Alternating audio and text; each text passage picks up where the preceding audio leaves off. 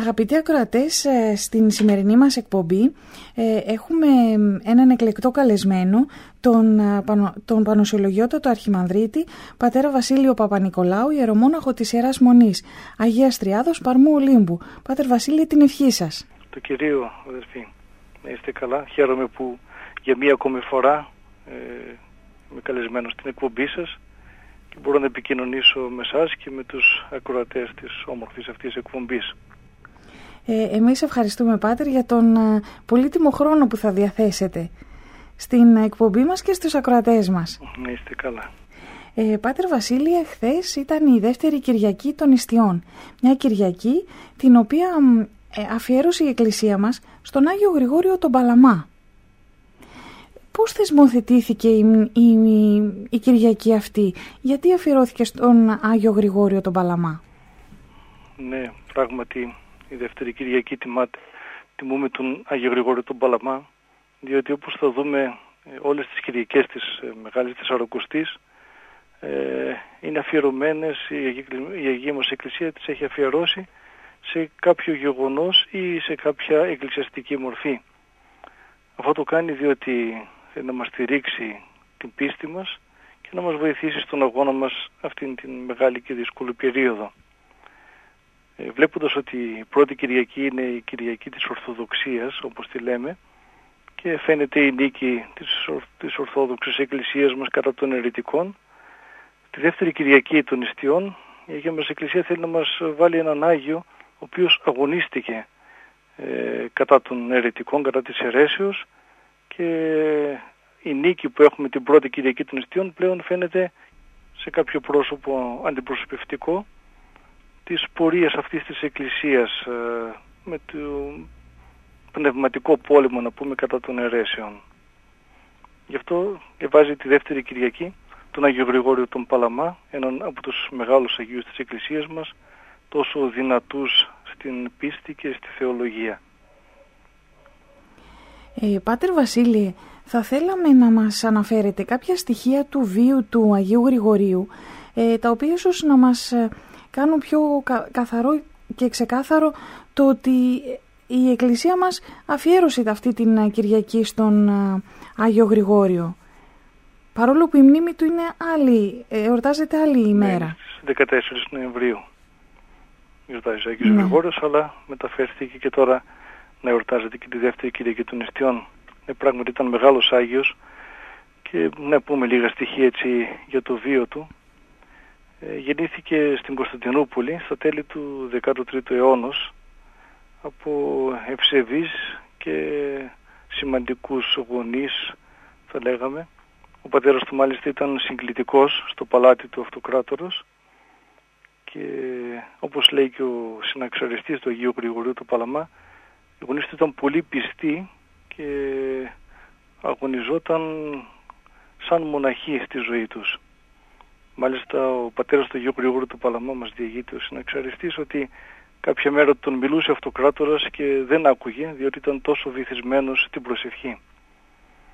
Ο Άγιος Γρηγόρης βέβαια δεν μπόρεσε να τον γνωρίσει πολύ γιατί μικρός ακόμα όταν ήταν, ο πατέρας του κοιμήθηκε και έμεινε με τη μητέρα του η οποία βέβαια και αυτή ήταν ευσεβεστάτη και είχε το νου της να γίνει και αυτήν κάποια στιγμή μοναχή. Βέβαια σπούδασε, τον σπούδασε τον Άγιο Γρηγόριο, μορφώθηκε πολύ καλά μέσα στο παλάτι και μάλιστα όταν κάποτε έκανε μια διάλεξη για τον Αριστοτέλη, γιατί τότε διδασκόταν πολύ ο Αριστοτέλης, ε, ο ίδιος ο, ο δάσκαλος του είπε πως αν και, και αν ήταν ακόμα και εδώ αυτή τη στιγμή ο Αριστοτέλης θα τον βράβευε τον και θα τον έδινε συγχαρητήρια τον Άγιο Γρηγόριο του Παλαμά τόσο η καλή μόρφωση είχε πάρει ο Άγιος Γρηγόριος και τόσο φωτισμένος ήταν βέβαια και από το Θεό. Αργότερα επειδή πλέον ποθούσε την μοναχική ζωή ε, έφυγε για το Άγιο Όρος.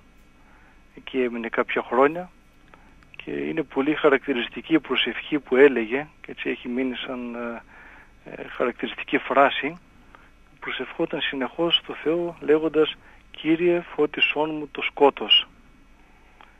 Ήταν μια προσευχή που την έκανε συνεχώς και μέσα από την καρδιά του ώσπου κάποτε η Παναγία μας όπως αναφέρει ο Ιερός Συναξαριστής έστειλε τον Άγιο Ιωάννη του Θεολόγο και ρώτησε τον Άγιο γιατί προσεύχεσαι κατά αυτόν τον τρόπο; Τι θέλεις, πώς θέλεις ο Θεός να φωτίσει το σκότος, για ποιο σκουτάδι μιλάς; Και λέει ο Άγιος Γρηγόριος ο Παλαμάς ότι μα, εφόσον ζω μέσα σε πάθη και μέσα σε αμαρτίες και μέσα σε αδυναμίες, ζω μέσα στο σκοτάδι.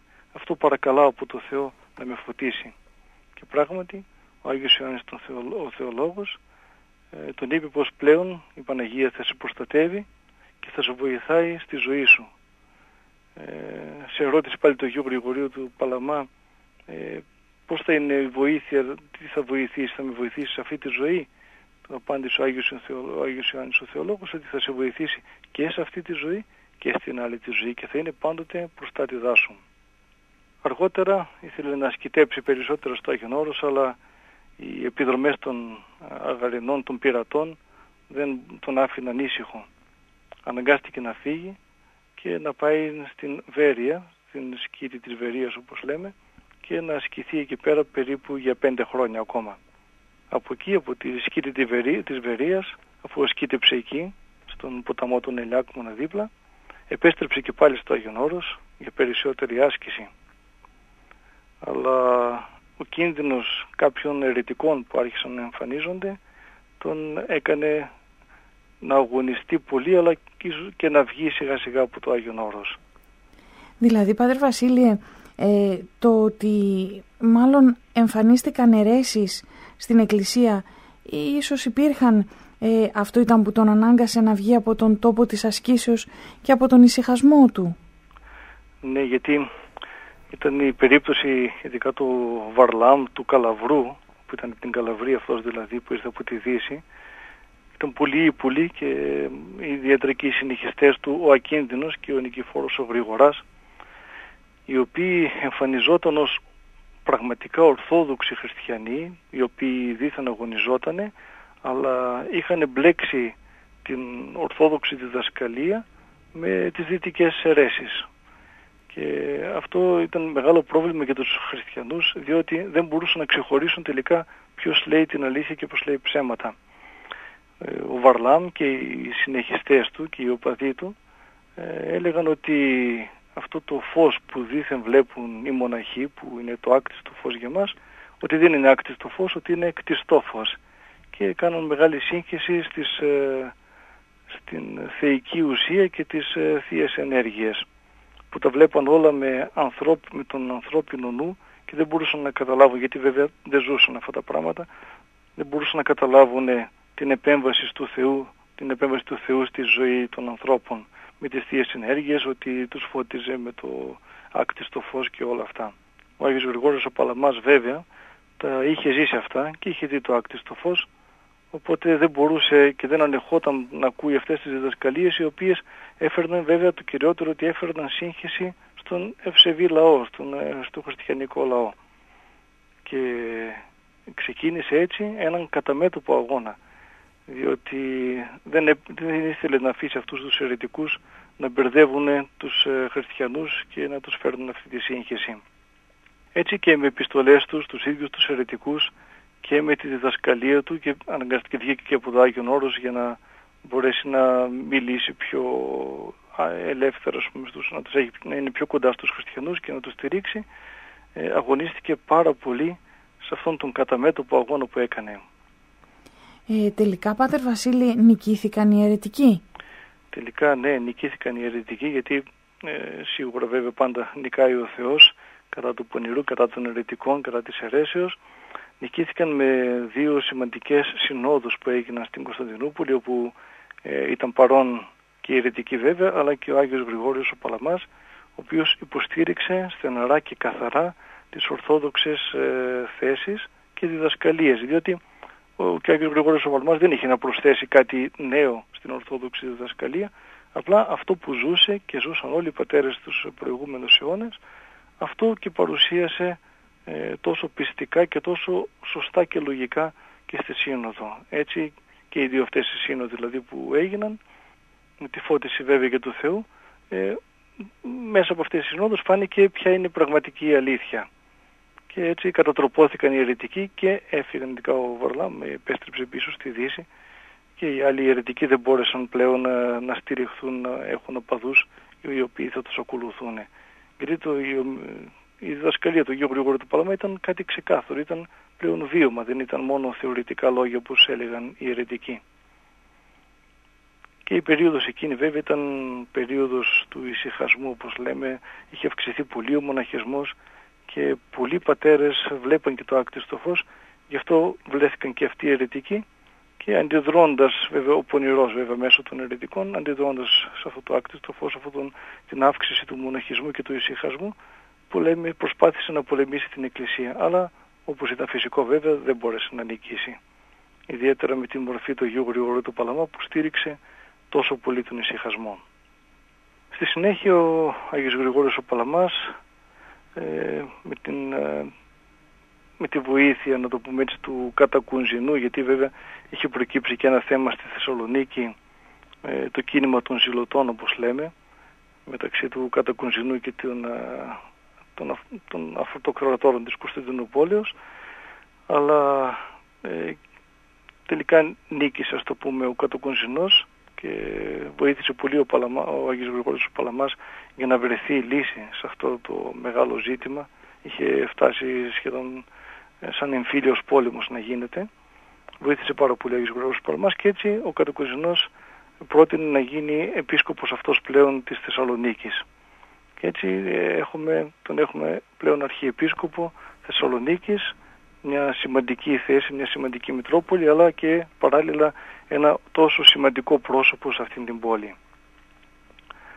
Εκεί, αφού πείμανε ε, κάποια χρόνια την Μητρόπολη αυτήνα, ε, ασθένησε βαριά και την παραμονή της ε, κοιμήσεώς του είδε τον Άγιο Ιωάννη του Χρυσόστομο, ο οποίος γιορτάζει στις 13 Νοεμβρίου και τον είπε ότι ε, αύριο θα είμαστε μαζί στον ουρανό. Και πράγματι την άλλη μέρα ε, κοιμήθηκε οσιακά ο Άγιος Γρηγόριος ο Παλαμάς παραδίνοντας την αγιασμένη ψυχή του, την τόσο αγωνιστική ψυχή του στον Θεό, στον Κύριό μας που αγάπησε και αγωνίστηκε ε, πολύ. Όντως, ε, Πάτερ Βασίλειε, ε, ένας ε, τόσο μεγάλος Άγιος όπως ο Άγιος Γρηγόριος ο Παλαμάς και με, τέτοια, με αυτή τη θαυμαστή κίνηση δίνει πολλά μηνύματα σε όλους εμάς θα θέλετε να μας τα παρουσιάσετε και να τα δούμε καλύτερα εμείς. Πράγματι μπορούμε να αντλήσουμε πολλά μηνύματα από τον ε, βίο του Αγίου Γρηγορίου του Παλαμά. Γι' αυτό και η Αγία μας Εκκλησία βέβαια τον βάζει τον... και αυτή την περίοδο της Μεγάλης Τεσσαρακοστής να τον τιμούμε και πάλι. Εγώ θα σταθώ βέβαια σε δύο που τα θεωρώ τα κυριότερα.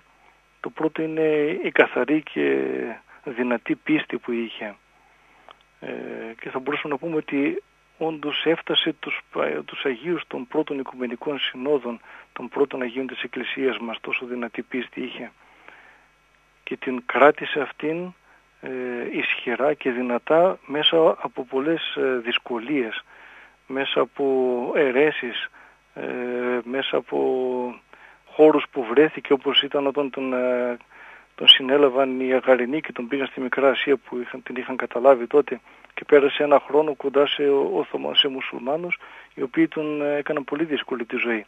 Αλλά και εκεί άντεξε με αυτήν την καθαρή του πίστη, αυτή τη δύναμη της πίστης που είχε ο Άγιος Γρηγόριος. Αυτή την πίστη μας την ε, προσπαθεί να μας την δώσει και μας και μας λέει ότι πρέπει να κρατάμε την πίστη μας δυνατά και σταθερά χωρίς να την οθεύουμε χωρίς να προσπαθούμε να κάνουμε ένα δικό μας κατασκεύασμα, μια δικιά μας πίστη. Αυτή είναι η πίστη μας της, εκκλησία, της Εκκλησίας μας, αυτήν την πίστη πρέπει να κρατάμε πάντοτε. Και ένα δεύτερο στοιχείο είναι ο μεγάλος του αγώνας που έκανες σε όλη του τη ζωή ε, και αγώνας ασκητικός σαν μοναχός που ήταν και με την προσευχή του, ε, με την εμπιστοσύνη, την τέλεια που είχε στο Θεό, αλλά και ο αγώνας κατά των ερητικών ε, κατά κάθε κινδύνου που μπορούσε να, περάσει, μπορούσε να περάσουν οι χριστιανοί. Αγωνίστηκε πολύ να στηρίξει τους Ορθόδοξους χριστιανούς και να διασφαλίσει τα όσια κερά της αμομή του πίστεώς μας. Αυτό νομίζω είναι έτσι δύο πολύ σημαντικά αλλά και χαρακτηριστικά το Αγίου Γρηγορίου του Παλαμά.